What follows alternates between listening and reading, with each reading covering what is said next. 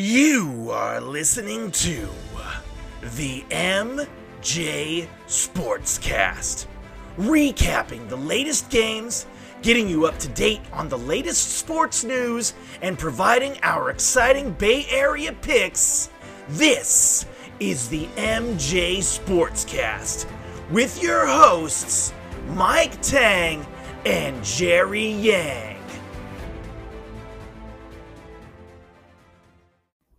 Hello and welcome everyone to a Thursday edition of the MJ Sportscast. This is Mike Tang. I am joined by my co-host and producer Jerry Yang. Jerry, how's it going this week in regards to the sports world, man? Yeah, man, doing well. So you know what's on my mind these days is uh, fantasy football. We're in the playoffs now, but this week is pretty chill because I have a first round bye in both my leagues, but you know, the next two weeks after that, it's gonna be gonna be crunch time. So a little nervous, you know, especially with a lot of COVID cases happening with a lot of the players around the league. Um, you know, anything could happen in these two weeks, but we'll see what happens with uh, I guess the Bay Area sports as well. How about you? How are you doing these days?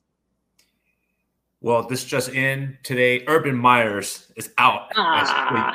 as, as the coach of the Jacksonville Jaguars here. and I don't know why society and social media as a whole, why they love to, um, or why they they fathom, you know, the misery of coaches who struggle in professional yeah. sports, right? And this one is very intriguing because Urban Meyers has succe- has succeeded in every aspect or in every level mm-hmm. of football, right? Mm-hmm. And he basically dominated college football during his time with Florida, during his time with the Ohio State Buckeyes um, here. Mm-hmm. And people thought that maybe he would be able to flourish in the NFL level, but he hasn't, right? And we all know about the incidents that have happened this season uh, most notably is the bar pick, you know, with the college lady dancing near his lap. We all know about him calling out assistants um, here. We all seen the handshake that he gave last week from a former coach. And lastly, we've seen him kick the kick kick his kicker, right? His place kicker, just because his kicker has missed a couple kicks in preseason, right?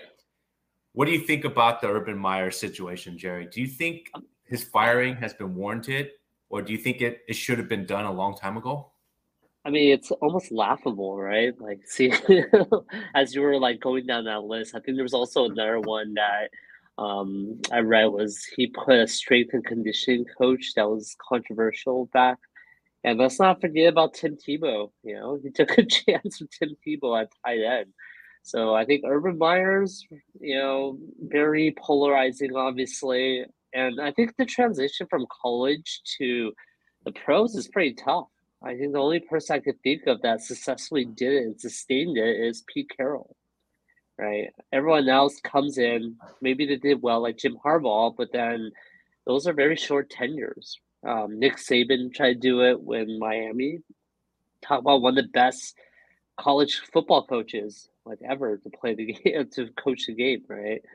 Um, so I think that transition wasn't easy, but with Urban Myers, it sounds like he was trying to treat these guys like college kids when they're grown men with families, you know. And I think also it's just he probably had a big ego. You know, a lot of the stories that came out sounds like it's more of an ego trip for him.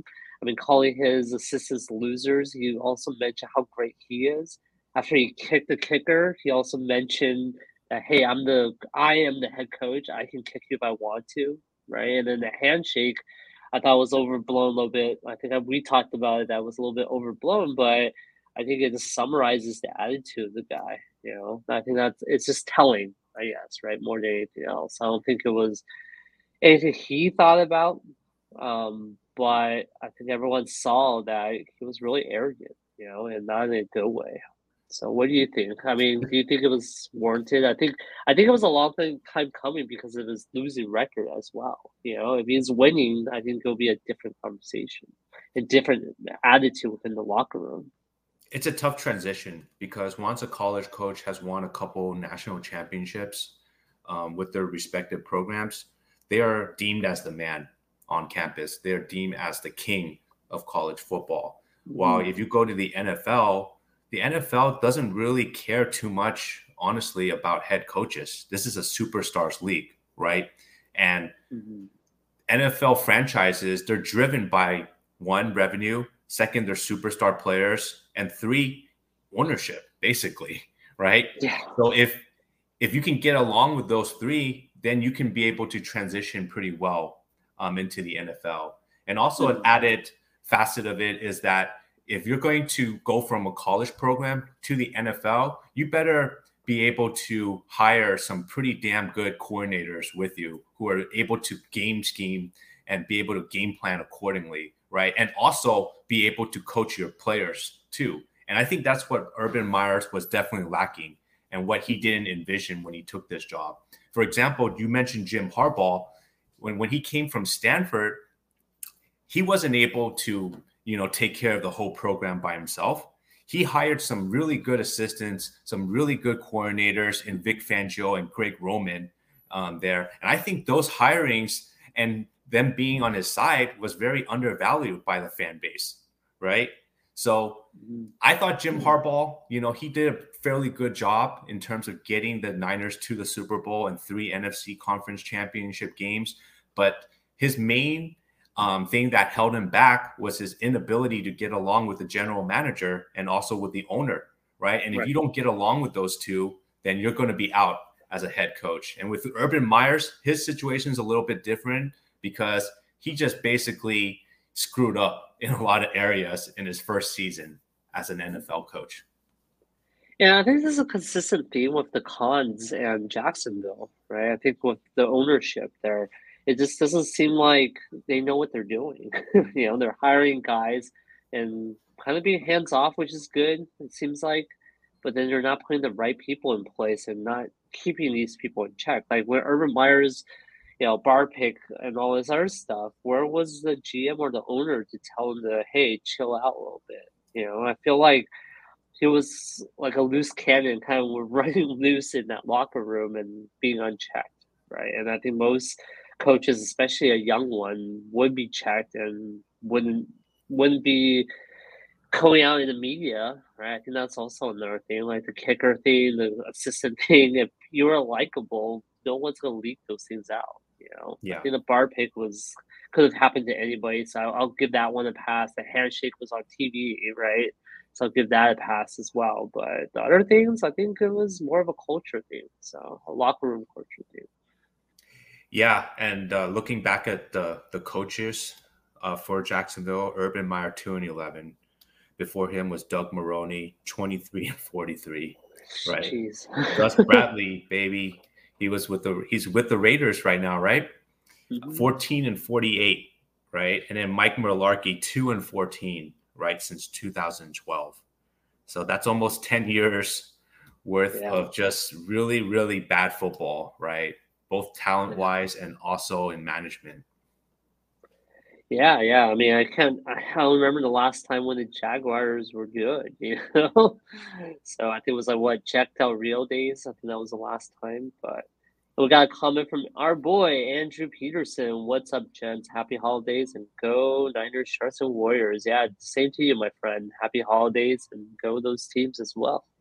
Yeah, and looking at Andrew Peterson's uh, comments, I know uh, he's a Sharks fan there, and um, you, will, you would love to get your thoughts, um, either Andrew or anyone else out there, about Erik Karlsson not wanting to ah, possibly play yes in the upcoming Beijing Olympics here. Oh. You know? so let's see what oh, let's see what boy. people think out there in the oh, comment section. Boy, is that a big controversy right now? I did, I uh, it's a little bit. I think it's a little bit just because like uh, the quarantine stage is like up to three weeks now, so yeah. that's kind of a tough. That's tough to deal with, right? If yeah, yeah, I think in general though with China it's a little bit tricky as well because of the tennis star that was, you know, spoken out against an official and then all of a sudden the, she disappeared. You know, I think the whole um, sports t- sports landscape kind of uh, saw that. So I think I kind of agree with him in some ways that we shouldn't be there. But and we, oh, Andrew Peterson, haven't heard that actually. They should do whatever they feel is best for themselves. I agree. So I think you know, Olympus is one thing, but let's not get too deep into politics. But I feel like this was a big thing in sports, right? Where you know, we can talk about boycotting Olympics in the future. I feel like we're yeah. a little bit premature with that one. Let's let's let's rate that in um, as time gets closer. So Tuesday evening, Steph Curry broke the all-time three-point record what? there at the Mecca of New York, Madison Square Garden uh, here. Man, that was a great environment to be honest with you. Um, Curry mentioned that it felt like it was it was at home right? Yeah. Being at Madison Square Garden, and honestly, I think uh, I think it was probably one of the best, um, just best arenas and best night to uh, to break the record here. What are your quick yeah, thoughts about it? I mean, ironically, he almost got drafted by them, right? He could have been on their team if the Warriors didn't pick him up right before. So, and I think, uh, yeah, Madison Square Garden, there's a lot of memories there, you know. So it's kind of like like a perfect place. And I liked how the Knicks called timeout right after he broke the record to kind of give him his moment, you know, like having his dad there, Ray Allen being there. Uh, Reggie Miller was there. I think Ray Allen broke Reggie Miller's record, and now Curry's breaking uh, Ray Allen's record. So that was kind of cool to kind of see that lineage, you know, of the different record breakers. Um, but it was a really cool moment, and I'm glad it's out of the way. To be honest with you, I think this put a lot of pressure on Curry, and a lot of teams, um, you know, trying to game plan against him. I, th- I think his performance suffered a little bit because of this record that was hanging in the balance. So kind of glad it's over. he got his accolades, and now we can move on and try to win the season now, right? Yeah, and hopefully the Warriors can, you know, progress here. Um, I think what's really um, understated about this whole record thing is that you know Clay Klay Thompson will be coming back fairly soon, right? Yep. Maybe less than a week or so. so I think uh, I think that's really something to um, kind of anticipate if you're a Warriors fan moving forward. Yep, yep, moving on to football here. Um, the 49ers, you know, they're the number what, five or six seed our um, boy, the Niners, our boys. Yeah, they're a six seed now. I think with the Rams winning, that puts them in six, but still pretty good. But I thought they played uh, fairly well here. I thought that DeMeco Ryans game plan, um, his defense, especially being able to kind of cover the deficiencies of the of the secondary, right? So they played their safeties back a lot during that game there. Cover two. Cover so two, they yeah. kind of they kind of um they kind of forced the Bengals to try to you know run on them and to show and to throw short passes. And I thought it worked fairly well through three and a half quarters, right? And but then the Bengals ended up coming back in this game, coming back from two scores down, being able to tie it. Robbie Gould missed that field goal in regulation um, here. Jerry, as always, your highlights and lowlights of this game so far. Yeah, I think uh, you make a good point about DeMeco Ryan, right? I think he went with a cover two scheme because they have good wide receivers Tyler Boyd, uh, Tee Higgins, and Ja'Marr Chase. Um, but the thing is, they didn't figure out how to beat the cover two until late in the game. I mean, when you do a cover two scheme, you're actually very vulnerable in the middle, right? So I thought they should ran more slant routes and things like that to to try to you know destroy the Niners there on the passing game. And yeah, you're right. They didn't go with the run game as much too, because Joe Mixon's a really good running back. You know, he was coming out coming back from an illness. So I'm not sure if that affected it, but but they seem really distraught. And I think the Niners defense actually stepped it up really well there. So I think that's one of my big highlights. Um, I think the special teams was a highlight this week. Bengals special teams was the one that made all the mistakes, right? Like that one guy, he needs to learn how to field a, a punt. If he doesn't, he's out late at this point. And it was really good that it wasn't the Niners. You know, the week before we pretty much lost on special teams. And uh, um, there was a monster game from Kittle and Aiyuk at the end of it too. So I think uh, Deebo, I don't think was hundred percent. I think that was one obvious thing. He got a touchdown, but I think he lost that explosiveness that we were used to. You know, and I think the low lights is really the injuries. I think you know, Al-Shaair hurting his elbow was a big deal. Didn't practice yesterday. Warner was still day to day. Didn't practice yesterday. Kill was shaken up. He didn't play yesterday or didn't practice yesterday. Um, DJ Jones and Elijah Mitchell also didn't practice, right? So that's going to be a concern going into the game with the Falcons, which I think is a pretty big game. You know, last couple games will be pretty big. We need to at least go two and two the last four games, and we could, right? Because we're playing the Falcons. Um, we're gonna play, uh, was it the Texans, and we're gonna be playing the Rams as well. So those are gonna be tough teams, and I know I'm missing one more team there, but you know it's not gonna be easy. Um, oh, the Titans, right? We play the Titans as well, so I think we can. The team goes well, it should we should be able to win at least two of those. Um, but you never know this team. This is kind of a middling team, I would say. So, and the secondary obviously has problems. So, um, Ambry Thomas was not great. I think it was good, not great, but those penalties really hurt us as well. So let's see. Uh, Andrew says, I think according to Shanahan, he wanted these guys to get extra rest, so we have a Thursday game next week. Okay, yeah, maybe that could be the case. But I think I did see Kittle get a little shaken up at the end of that game, right? I think he blamed it on the turf, but he was dealing with an injury in the beginning of the season and didn't really say anything and played through it.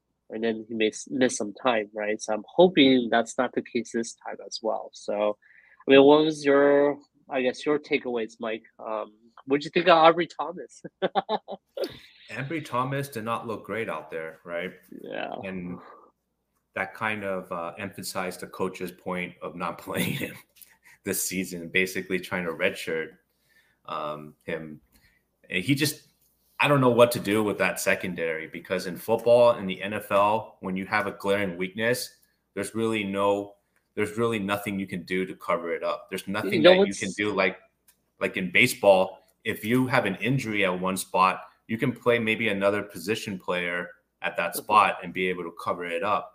But then what in, in professional sports, in other professional sports like the NFL and the NBA, if you have a glaring weakness, you know, at the cornerback spot, or if in the, in the NBA if you have a glaring weakness at the power forward spot, there's no there's where can you turn to, right? So, Mike, I, I think one thing I would say though, even though we have a weak secondary, our defensive ends are really stepping it up, or defensive line rather stepping it up, right? Because we actually are fifth uh, defense for passing right? But so how many games do you think we lost us, due to know? the secondary this season so far? How many games do you think? I think we beat ourselves. Like honestly, I don't think it was a secondary that really beat us. I think a lot of times that what we lost on are on special teams this season and turnovers. Right? Those are the two key things. I think that that's all on the offense. I don't think there was one time where I was like, okay, defense couldn't get a stop here. Maybe one or two games, right? But then you know, there's no good cornerbacks out there that's consistent, right? Except for the top few teams. So I, I would say, even though our secondary is weak, which we know, right, especially at the quarterback position, but how many lockdown corners there are in the league right now? You know, and the fact that we're fifth, that's pretty good. You know, that's really good considering. I think our lines what's keeping us in it, our defensive line, right? Not having not giving the quarterback time to pass it, it's making up for some deficiencies in the secondary. But like you said, I think to your point though, once Verrett went down, it was like, okay, let's just sign these guys off the streets. so I think they really underestimated, but I would give credit to DeMar- DeMarco Ryan for working with what he had and being able to still have a pretty solid passing defense. So. Yeah, I mean, I would say we've lost at least two or three games this season. I think our win loss record would be three games better, right? And then also moving forward, you're going to have opposing defensive coordinators scheming against these these guys, right? And it's a yeah. glaring weakness, and they can't get away with it. And to be honest, I mean, I think our schedule is looking a little easier this Sunday, the Falcons, that's a very bad team. That's a very, very bad Atlanta Falcons team. Yeah, right? but, but, we've all seen trap team- games. But at yeah, I was same about to time, say. we've all seen trap games where you know teams come to Levi's and they just start like playing out of their mind, right? Yeah, this But is a thing 50 is- 50 game, right? It's a 50 Yeah. 50 game. And a Andrew Peterson mentioned- team. Andrew Peterson mentioned that you know Shanahan wants to maybe rest these players for Thursday night. I would say that Shanahan wants to go all out and win this Sunday and then rest his players on that Thursday night game on Yeah. short rest. Right. That's a tough game against the Titans, you know? Like, that's not an easy game to play. well, you're I- playing I on agree short rest. You have to travel across the country for that game. Mhm. right? It's not Yeah. it's not an easy game. So you ideally want to beat the Falcons, and after you beat the Falcons, you have a 90% chance of making the playoffs. If you lose to the Falcons, the 49ers have a 30% chance of making the playoffs. That's a huge Right. drop off there. Yep. And then you have the Texans after, so that should be a win. And then the Rams, we have some ownership on the Rams, but it's not guaranteed, right? So maybe that game won't even matter at that point, hopefully. So we'll see. I think you know there's a game of inches. I mean, look at the Bengals game right before Jimmy G threw that winning touchdown to Brandon Aiyuk. His ball was almost picked off, right? If that defender held on to the ball, this is a different story. It's a game-ending, game-ending interception, you know. So, so I think it's a game of inches. So I, I, I would say let's, you know, I agree with you. The secondary is their weakest link, but I think to the credit of the Niners, if they play a perfect game in terms of not getting penalties and not making mistakes, I think we're in it in every game, you know. And the and I think the passing game is not the reason why we would lose. So Yeah, I mean, I, Shanahan um, he noted the last few years uh, when the when the Niners had no turnovers, they're like 12 and 1, right? That's a pretty darn good record. But Yeah. at the same time, you have to play basically flawless football in the offensive side. Well, this team is a middling team, so they have to, right? There's no room for error, you know, for this team. There's no, you know, saving us on the other end if they make a mistake, you know. So that's that's the unfortunate part. So It's a shame that we're labeling this team a middling team, right? Because they, are, have so much talent. They just have you're so much talent team. there. You are. You are. But I guess when you have a middling quarterback, a middling Yeah. to below average quarterback, right? That's Mm-hmm. exactly where your record's going to indicate. And he That's- did pretty good in the last feeling. few games, you know. Last five games, even though we lost some of those, he was pretty solid.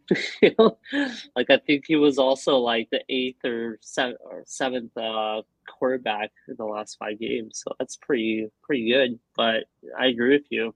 Yeah. This is a, this is what it is this season. You know, I think we should be happy that we can make it into the dance where anything can happen. But but definitely not the ideal way to get in. Yeah, and ideally Dee Ford will be able to come back and help us out in the stretch run, baby. Dee No, Ford. he's done for the season. I think they need to cut him and spend that money on the quarterback. You know? So we'll see. All right. So let's see what else is on the list here. Um, you want to go into our picks here, or do you want to talk about some other news? No, I think the, uh, you know Falcons game is big, like we talked about, right? I think the one thing I want to point out is that my um, Shanahan knows Matt Ryan pretty well, right? Mhm. He's obviously coached him before, so there might be some edge there. And obviously, their receiving corps isn't as good without Julio Jones now. I think Russell Gage is their number one, and he was banged up throughout the season as well. So I think Cordarrelle Patterson's the guy that we have to worry about there. But other than that, I agree with you. The Falcons should be a winnable game, but um, sadly, I think at home is where I'm kind of scared, right? And oh, I guess one more guy, Kyle Pitts. We have to watch out for him. You know, he could shred us too. Um, just on his size, he's kind of like a George Kittle type guy, tight end. So, but yeah, winnable game. We'll see what happens. All right, so let's get into picks. So speaking of the Falcon games, that's gonna be our first pick. So Falcons at the Niners minus ten. So it's interesting because it used to be a minus seven and a half, and the line moved to minus ten. So that implies there's a lot of action on the Niners this week. And the over under is forty six. So who do you have, Mike? I like how you mentioned that Shanahan knows Matt Ryan pretty well because I feel like every team that Shanahan coaches against, if he knows that player, say Kirk Cousins or Matt Ryan's or McVay as a coach, I think he can scheme or get an idea of what they're doing. Mm-hmm. Um, and I and I get a sense that the 49ers know the the clear magnitude of this game and how they have to win it and how they learn from that experience playing at home against the Cardinals that they can't let this game slip. So I'm going to pick the 49ers in this game, just even though there's going to be some injuries coming in um, here, but they do have Deebo Samuel ready to go. They have Aiyuk. I think Kittle will be able to play um, here. So I'm going to pick the 49ers there on a clear victory. I'm going to have them winning by 14 points um, here. And I'm going to go with the over in this game. What about you? Awesome, awesome. Um, you know, I just don't trust the Niners, especially at yeah, with an easy team. You know, I mean, like, like it's weird because it kind of stepped it up for the harder teams. Like the Bengals is obviously a really hard team to beat, right? And they're coming off of East Coast road game. I don't think they've done well after they came back from the road. I think they yeah. notoriously have done well going into the East Coast, ironically, but then coming back is where they have that that hangover a little bit. So I'm gonna go with the Falcons plus ten. Not saying the Niners are gonna lose a game per se. I just don't think it'll be a blowout, right? So I think the line at seven was actually pretty good originally. Because um, I think they, if they're gonna win it, it's gonna be either by a touchdown or field goal at this point. So I'll take Falcons plus ten, and over under forty six. I think that's pretty low. Um, considering both teams have offensive weapons because I think Cordarrelle Patterson is kind of like a Deebo Samuels, you know, is a running back, right receiver type, which Deebo's the other way around, right? Running back, uh, right, uh, right receiver, running back, but he's kind of a dual threat type guy. Kyle Pitts is good. Both defenses have pretty bad secondaries, you know, so yeah, I'll go with the over on the 46. So all right, our last pick is going to be on the Warriors game. So the Warriors are playing tomorrow in Boston against the Celtics. The Warriors are favored at minus three and a half. The over under is 214.5. Who do you have, Mike? What was the over under again? The oh, number? sorry, 214.5. 214.5. Okay. This is again a little bit of a trap game, too. So I think I'm going to pick um, the Celtics in this game um, here, just because okay. I think the Warriors will have a little bit of a hangover from mm. the hmm. Madison Square Garden game. And uh, yeah, I just think that the Warriors are in the middle of a road trip on there, and they're, they're going to probably be a little bit fatigued um, from traveling from New York. So I'm going to pick uh, the Celtics um, in this one here, and I'm going to pick the under because I think the Warriors will have a trouble, will have a tough time scoring the basketball. What about you? Yeah, for me, um, I feel like the Warriors had a lot of rest, right? Because the game was on Tuesday, and then what? It's Wednesday, and today is a travel day for them, and the game's tomorrow, right? So I think with a two day rest, I'm not too worried about the Warriors' fatigue there. So mm-hmm. I think I'll go for the Warriors minus three and a half. Okay. Um, also, not really knowing the Celtics that well because I don't really follow the Celtics to be honest with you. Uh, I know they've been a good team previously, but I think Warriors do pretty well against teams like that. So um, but the over under is a part where I struggle with. 214 and a half is pretty, you know, pretty good line there, and they haven't really hit the over these days, you know, which tells me maybe Vegas has adjusted the lines a little bit. Um, so I'm gonna go with the under here. Um, not feeling confident, but I'll take the hmm. under here. All right, and our shout outs for the day. Yeah, today was just our boy Andrew Peterson. So thank you, Andrew, for tuning into the show. Um, as always, we're on um, Twitch, uh, Periscope, Twitter, and Facebook. So feel free to hit us up on there, leave some comments. Um, I think we have our audio line, right? Still up on the podcast. So feel free to drop a voicemail. Um, we'd love to hear from you. Um, and I think we're on Twitter as well. A lot of people watch us from Twitter. Oh, we have one last comment. Let's see. No snarky comments today, Jerry. I had no snarky comments. Yeah, Jeannie, Jeannie Lou. No snarky comments for her today. see, Jeannie is your toughest, uh, you know, critic. Fan slash critic. Yeah, she's my fan slash critic. I would say. but keep it coming, Jeannie. I, I love the criticism, whatever whatever it comes. Yeah, yeah. I think we should have a call in number next time as well. So if anyone feels like they want to call in during our live stream, I think we would love to hear from you.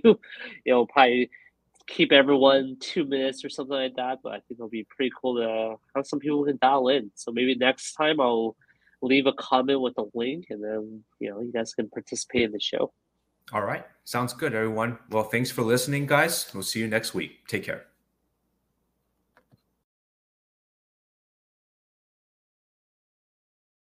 Thank you for listening to the MJ Sportscast. Be sure to follow us on Twitter at the MJ Sportscast, at Mike408, at Mind of Jerry 11. Tune in next week for another exciting episode.